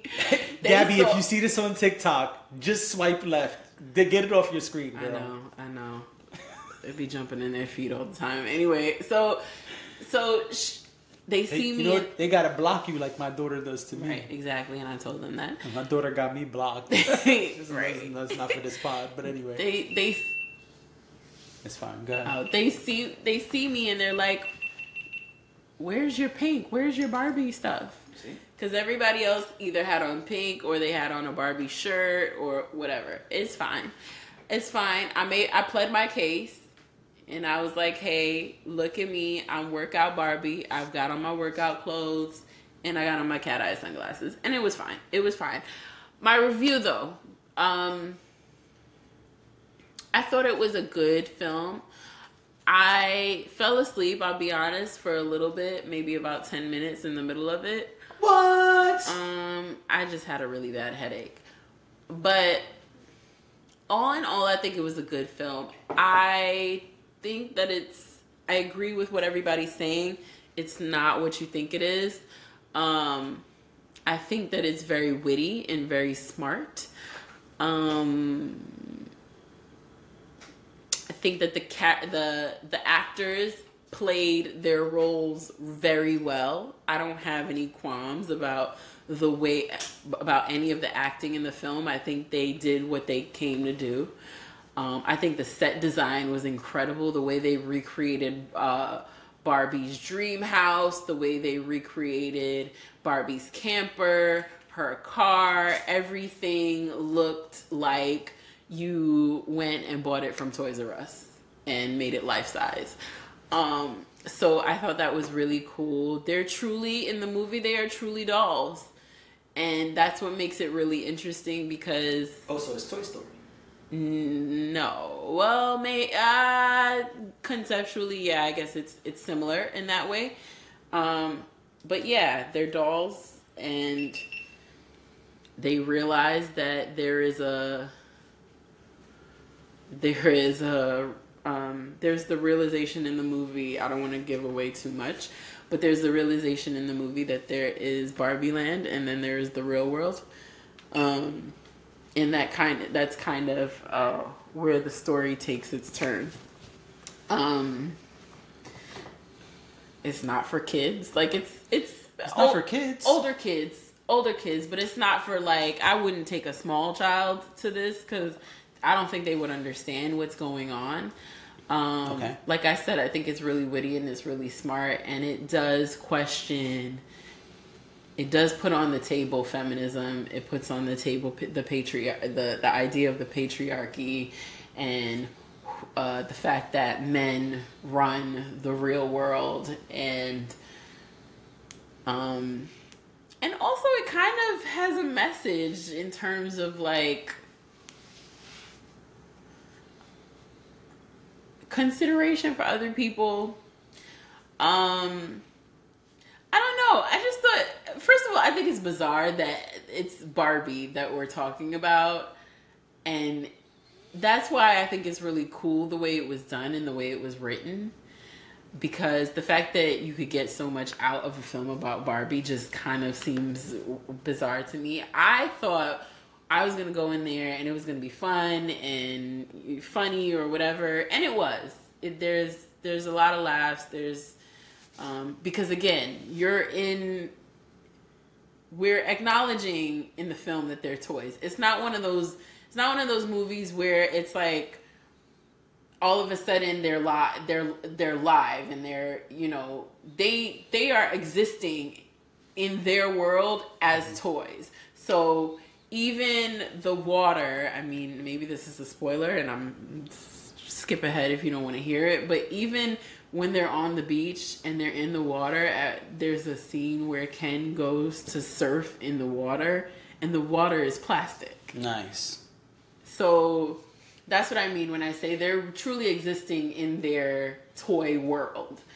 Um, so I think it's really cool that they did that that way and created a real difference between Barbie Land and the real world. And also, somebody made a good point, and I didn't think about this until I heard someone else say it, but someone made a good point. Um, I was listening to the read, and I think it was Crystal who said it that, or maybe Kid Fury, that you think you appreciate the set design even more because in your mind, a lot of the movies that we see where there's like different worlds, you tend to see the real world far more than you see the other world. This is the reverse. This is the reverse. This is the reverse. They That's cool. exist in in that world, in their world, for a a large part of the movie, which is good. So we kind of stay in that, you know, Element. yeah. So um, I didn't even realize that. Um, why am I drawing a blank on his name? Ryan Gosling. No. Oh my gosh, we were just Blades of Glory. Um, old school. Like what were we just who? Will Ferrell. Will Ferrell. I don't. I don't know why I was drawing a blank on his name, but I didn't even realize Will Ferrell was in the movie. Oh yeah, that's interesting. Yeah, he plays the president of Mattel. That's interesting. Yeah, and uh, Does he have like production credit or something? Writer's credit or something? I don't know because I know he'd be getting his production. That's why I asked. Yeah. Yeah, but More, I, I more and more, he's been doing behind the scenes stuff. no, but this he he actually put, had a pretty significant role in the movie. I was like, That's interesting. what is he doing here? But it worked. It was Okay. Yeah. So let me ask you, going back to something you said, because I didn't want to cut you off. Mm-hmm. As far as you said, you wouldn't take a small child to see it, right? Yeah, like I wouldn't take a toddler toddler to see it, and I Right. think it's PG thirteen anyway. Cool, but It's like, is it like Shrek in the sense that if you're little, you can enjoy it, even though there's a lot of shit that will go over your head? Because kids love Shrek. Like I used to work with kids when Yeah. Shrek came out, and kids loved Shrek until their parents were in the room or an, per- an adult was in the room and was like, "Oh my god, did you hear that? Oh my god, what did, did you catch that? What?" No. But these kids were oblivious until years later they go back and watch it and they're like, "Yo, Shrek was saying some wild shit." I think most. I think. I think for younger kids, I would say like five, six, or whatever. I think. I don't think they would. Enjoy it. I don't think they would enjoy it. I don't. Uh, my nieces are ten and twelve, and like they got it. They they understood, and actually, the twelve year old it was her birthday. She she said she loved it. Um, I just don't. I just don't think it's that kind of movie. I don't I don't really think I think maybe visually it would be appealing to a smaller child, but I think in terms of like the storyline That's what I'm asking. The content. and no, I don't think so. I don't I don't I don't think it I don't think it would make sense to them. Okay, that's why I was asking because you know there's movies. I mean, That to me, do, Shrek like is the the double entendre of it. yeah. all. There's a lot they- of like yeah, yeah, of underlying things that you don't catch. Like Yeah. in one of the Shrek movies, they anyway. Never mind. This no is no need for inappropriate jokes. But this is this is overt, and there is a lot of innuendo. Um, I don't think it's too much that well, I'm not asking is it too raunchy. No, I am know, just I'm trying just- to figure out is it something because I think Shrek is the best example. There's others, but I think Shrek Shrek, is is, the best example, example. yeah. Because there's mad shit that's not for kids in Right. Shrek.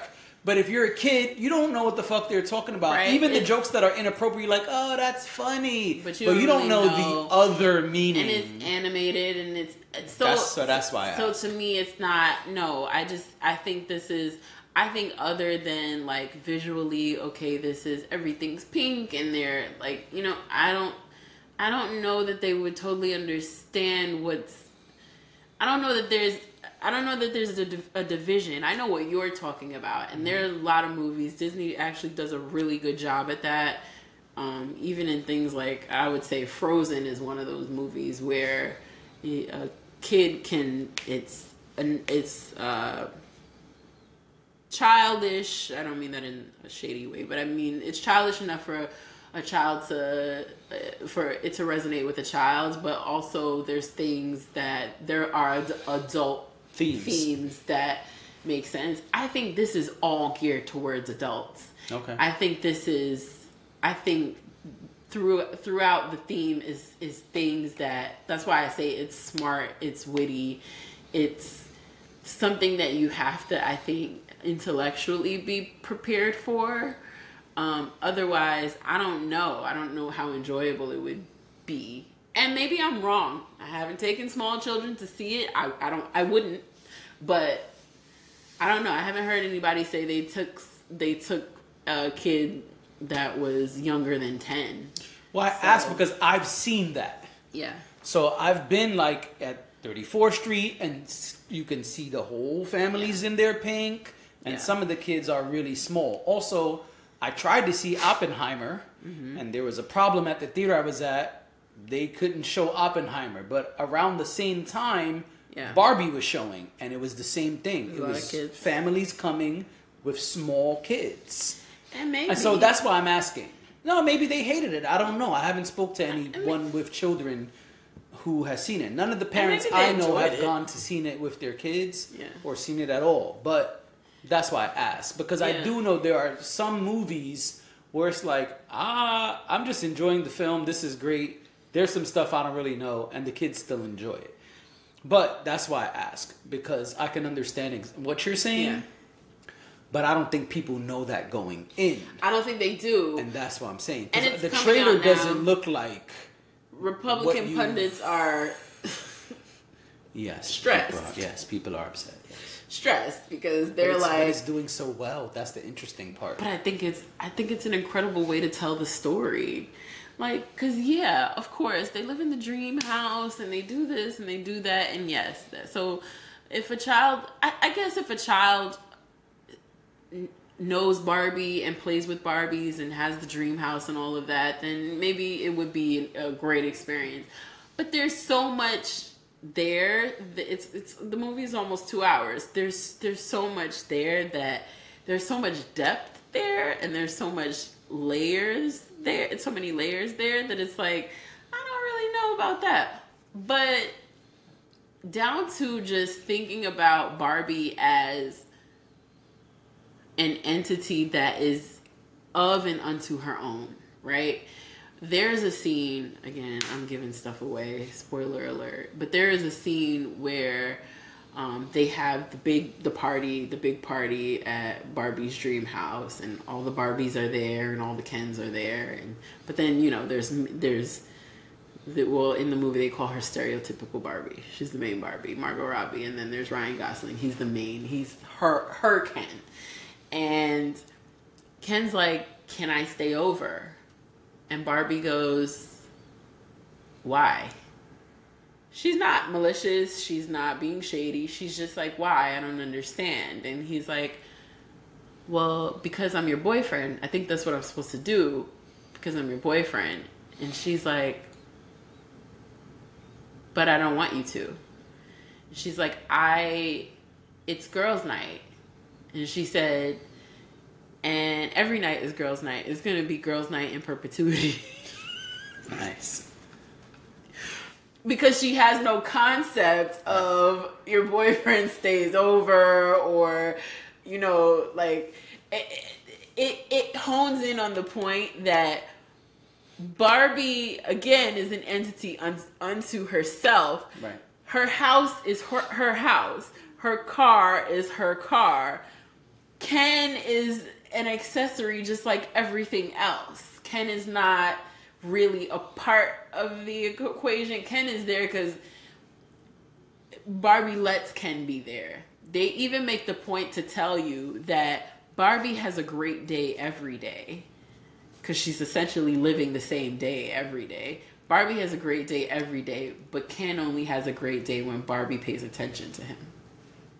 So even in that, that was in the first what ten minutes they tell you that of the movie. I'm thinking I don't know what the I don't I don't know what little kids are doing are doing with that. Yeah.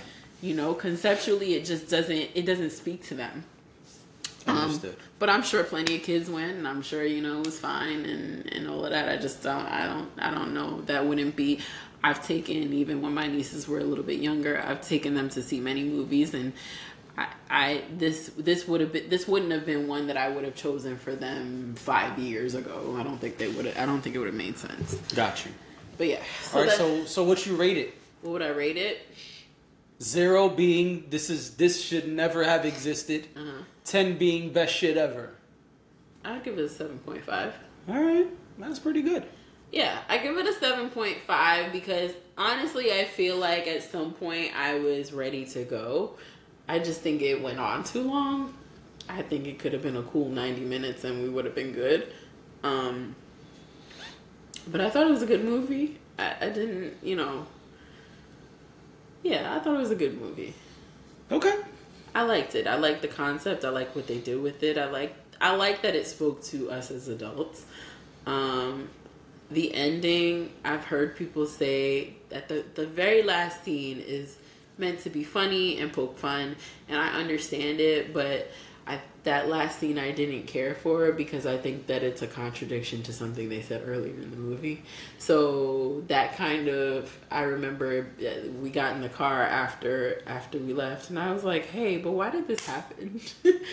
and and there's really no. I mean, I don't think there's an explanation for it, but it's fine. It's not. It's not a big deal. So Maybe you'll find out in Barbie 2. Because. Barbie 1 has already done over $600 million. So and we don't even know what this weekend's numbers are because it's Right. Sunday night right now. Yeah. Well, I'll tell you off pod what it was, and you know, I won't, Yeah, yeah, I won't say it here because I don't want to ruin it for people. But but I'll tell you off pod, and I just thought it was. I was like, but didn't didn't we already establish this? Like, didn't we? And so I, I guess I get caught up in details sometimes. Um, but Me yeah. too. So that is that is my Barbie review. I thought it was a good film. I would I would recommend it. Even No, after that conversation, maybe I'll take my teenage daughter to see it. I think she would enjoy Because it. she didn't seem to have any interest, but after what you said, maybe maybe I can get her to watch it. I think I I would yeah. Maybe I'll do it old school style. I won't even tell her. I'll just be like, hey, You come on, go? walk into this building here. I think you'll find it interesting. I don't know if you'll walk away saying you loved it or anything like that. I gotta go get my pink. You know, I have I several think- pink shirts. I'm gonna have to Right. find one. I have to make sure it's Barbie pink.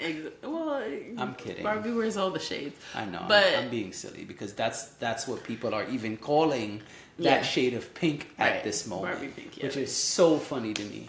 yeah, but I I do think I I would recommend it. I think it's great for yes uh, a younger a, a young lady who can understand a teenager. I think it's I I, I would recommend it.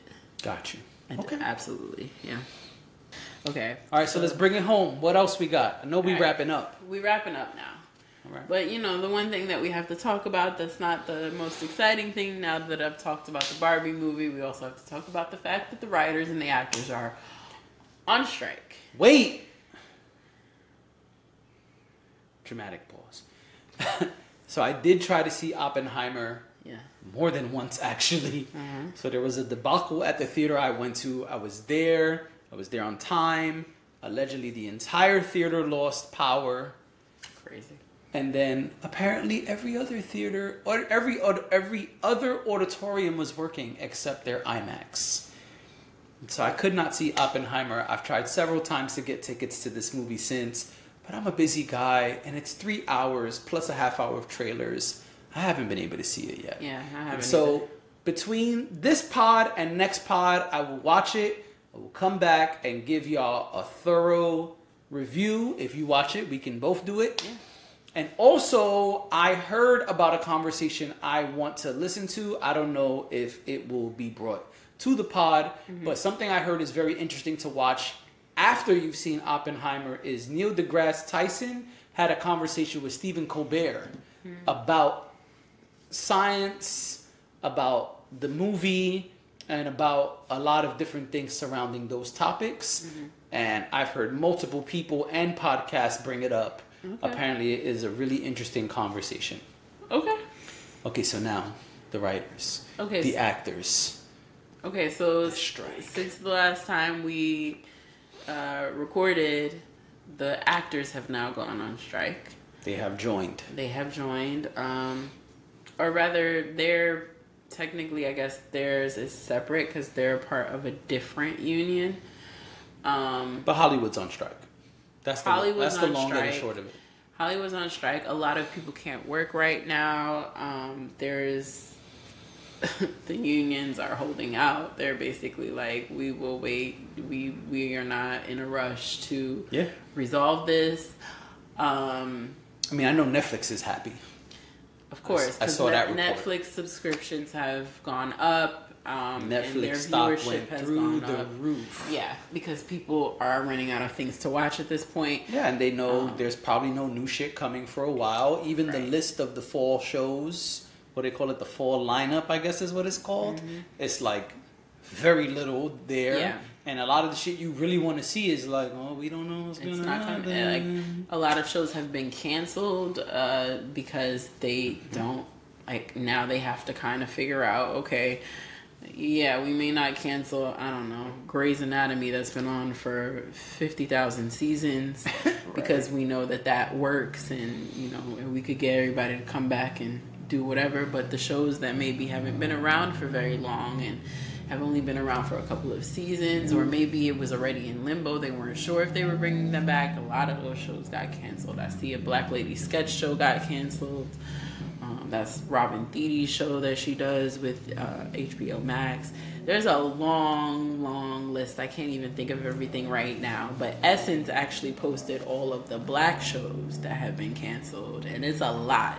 But if you go to Essence's Instagram, you can get that information if you're looking for it. Um, I see Viola Davis was, was gonna working on a movie, um, and she Both stopped. acting and production. Yeah, and she has she Yeah. has stopped working Yeah. on it Even um, though, to stand in solidarity. Yes, go ahead. There's so I don't know if this is what you're about to say, but there are rules to being a part of the strike. Yes. So no new projects will be worked on, but you'll find that some people maybe have been in the middle of projects Yeah. and some of those projects are okay to continue. Yep. Um um they said they basically said that you know you wouldn't want to be shopping anything new like if Right. you were already in the middle of shopping something around and that's still in the works and you still have those meetings on the books Right. that's fine but if if i today say okay i just finished this script i should not be going to anybody and trying to pitch my script anywhere um and so if you do, you know the rule? no Oh, they're pretty much banning you. Like, they're Right, not. yeah this is not a direct quote, but the understanding, and people have actually said this and posted Yeah. it, is that if you do something to break the union, the the, the solidarity. The solidarity. I felt like I was going to say the total wrong word there, even though that's what I was going to say. Mm-hmm. If you break the solidarity, if you stand apart from everyone else, you will stay apart from everyone else. Mm-hmm. Right, yeah. And so when when the ship is corrected, righted, when they right the ship, You're gonna end up you, blacklisted. you'll be walking the plank. Yeah, exactly. So And and I get that. I get it Because too. if we're all together and all trying to make things happen for the betterment of ourselves, the future, our children, our legacy, everyone, you can't just be like, yo, fuck y'all, I'm about to Yeah. go make this movie. yeah. No. So yeah, it's it's it's crazy. I hope that they get it resolved as quickly as possible. But also, I totally understand like not wanting to give in to uh, whatever it is that they want to give you without considering what people actually need and what people are actually asking for. Um, there's a big conversation happening. Well, two. One is about money and just the fact that these studios make so much money And they pay of, people shit. And they exactly And especially Um, when it comes to the streaming. yes, Because that's the one I see the most uh, discussion about as far as payment. It's like, yo, fam, we're getting paid nothing off these streams. Like, Yeah. And and that's what I say all the time about music. I know I always make it about music, but I'm an artist. And when you get it, when you look at the account and it says zero point zero zero zero one two three, it's like, what the fuck is that? Yeah, yeah, it's crazy. Hmm. And then the other thing is AI. This conversation about AI and the Yeah. fact that they they are basically like, oh, y'all not writing, we'll get a computer to write it. That's fine. No, what's really interesting to me is what they want to do with the AI. One of the things that they presented to the unions is that if you do something, so let's say, let's say you do um, a, a, a show, and in the show, let's just say you only did one episode, but you did a show for what's it called, rap shit. Okay, so let's say you're on an episode of rap shit, and you're a performer in the show. You perform a song. Mm-hmm. Because you did that one episode, what they presented is they will be able to take your likeness, take what you did in that that episode, and remix it, Yeah. replicate it, change it in perpetuity. That means forever for those who don't know. And you don't have to get paid for that. Which is ridiculous. Because they know that they will be able at some point to have AI do that to say, hey, this is Dash's voice. This is what Dash looks like. We can now take her voice and her likeness, what she looks like, and package it differently and create a new piece of content without ever having you come back mm-hmm. to the show. Listen, this is gonna be a long fall. And I'm okay with that. a long winter. I'm okay with it too. Plenty of movies that already exist, Um, That are, plenty of shows yeah, that already are- exist. That are already in post production. and this is the time to go watch some shit that you heard about yeah. that you might have never seen that was like, yo, I heard this show was really good. Dash told me about a show a year ago. You know, I never watched it. Yeah. Let me go watch it.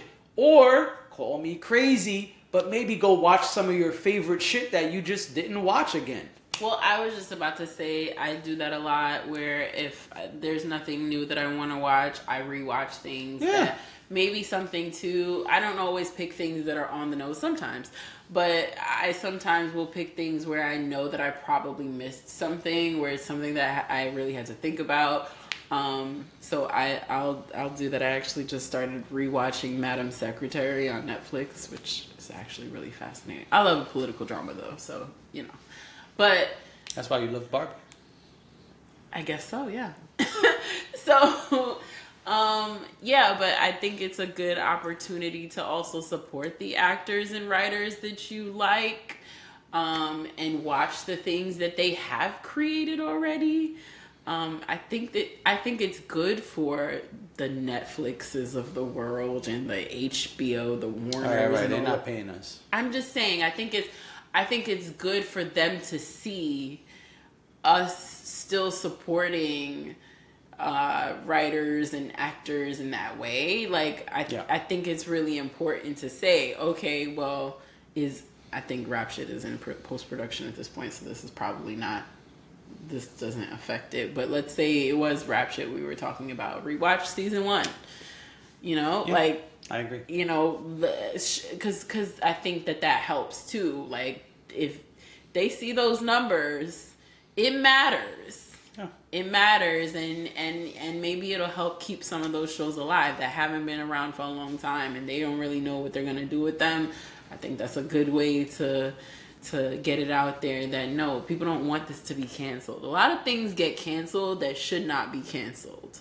Just because of money or sometimes it's an actor that maybe can't return because they have other responsibilities. There's a, a long list of reasons why shows don't come back.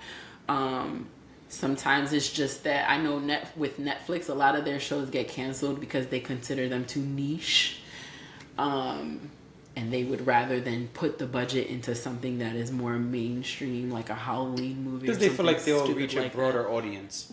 Sure. I'm not saying they're right. I'm just saying that's the reasoning. Yeah, no, I get I get the reasoning. I just I, I just think that it's it it's unfortunate not only for the people who work hard on those shows, but also for the people who resonate with them too. Like Yeah. there's a reason that there's different types of programming on television. Yes. But anyway, um, so yeah, I mean, I would say, you know, look up your favorite actor or your favorite writer or and find out from them like what you can do to help. Um, or what you can do to at least just be supportive in this time because I feel like this is not going to end anytime soon and, and Nope. you know there's you know at the very least we can't be on the picket lines with them but we could try to support projects that they've already done Yep. or things that they may have coming out that actually made it through. Right. Um, so yeah. And the last piece is in the same realm, but I guess an aside is Disney has announced, "Hey yo, everybody who likes Marvel and Star Wars, y'all about to get a lot less shit." Oh yeah, I heard So- about this. There's been way too much money, there's been way too much output, and we are slowing down our output and we are limiting our resources for those two giant entities. Yeah. Because clearly Bob Iger and the team feel it's a lot of money being spent and not a lot of money coming in. I say all the time, it's about the bottom line. It's about staying in the black, not the red. And I think that is what's going on. It's also a conversation about how